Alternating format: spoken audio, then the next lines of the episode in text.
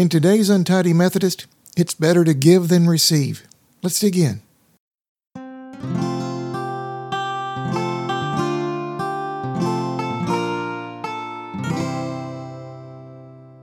Today's passage comes from Acts chapter 20 verse 35. In everything I did, I showed you that by this kind of hard work we must help the weak, remembering the words the Lord Jesus himself said, it is more blessed to give than to receive. This well known phrase, it's better to give than to receive, comes from Paul's speech to the Ephesian elders. Paul quotes Jesus here. Now, it's not a quote found directly in the four Gospels, but we know that the Gospels don't include every single word said by Jesus, and this quote seems perfectly in line with what Jesus taught during his ministry on earth. There are a lot of reasons this phrase is true, and it's something that most of us, I'll include myself here, something that most of us can work on doing more often. The why of this is important here, so let's get into that. In an internet article called 20 Reasons Why Giving is Better Than Receiving, the first reason listed is simply that giving is how God shows love for us. If we want to live more like Jesus, generosity is one of the things we ought to practice.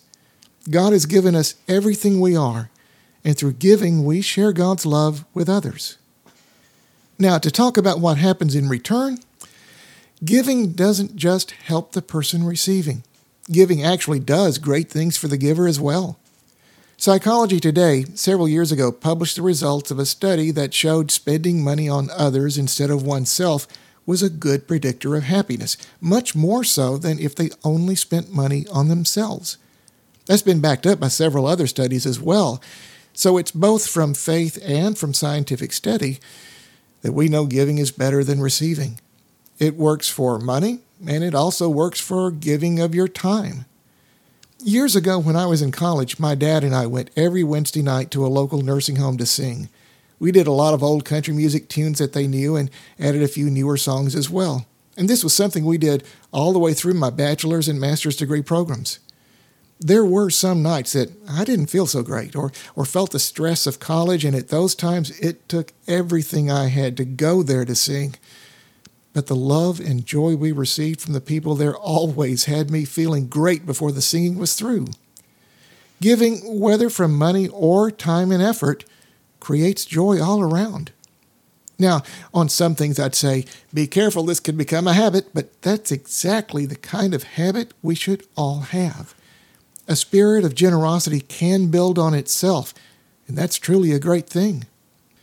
Finally, giving doesn't just build a spirit of generosity in one person, giving is contagious. Most of us have seen or heard of those times that hundreds of people paid for the next person in line at a Starbucks drive through. And it doesn't have to be coffee that gets this going. A giving spirit creates so much happiness that others want to be a part of that. While there may be a few Scrooges still out there, you'll find a lot more people willing to give when they are inspired by true, selfless giving.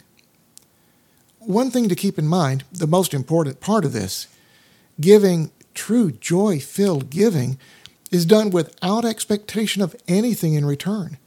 We don't give, or at least should not give, just so we can have the accolades or just so we get something given back in return. It's that selfless spirit of giving that makes us truly people who follow Christ's example who are the people we should give to?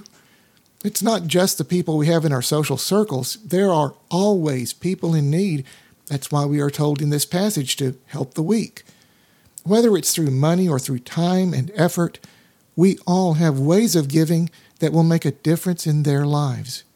As we go through the days ahead, let's all look for the opportunities God gives us to do just that. Will you pray with me? Loving God, we thank you for the gift of your Son, Jesus. Grant us a giving spirit and show us the opportunities to spread your love as we help those in need. Through Christ we pray. Amen.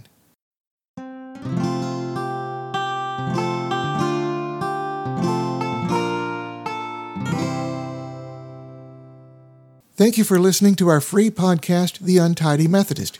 You can find us on iTunes, on Facebook, on SoundCloud, Castbox, and Podcast Addict. Please like and subscribe and tell a friend. Your comments, your suggestions, and most of all, your prayers are most appreciated.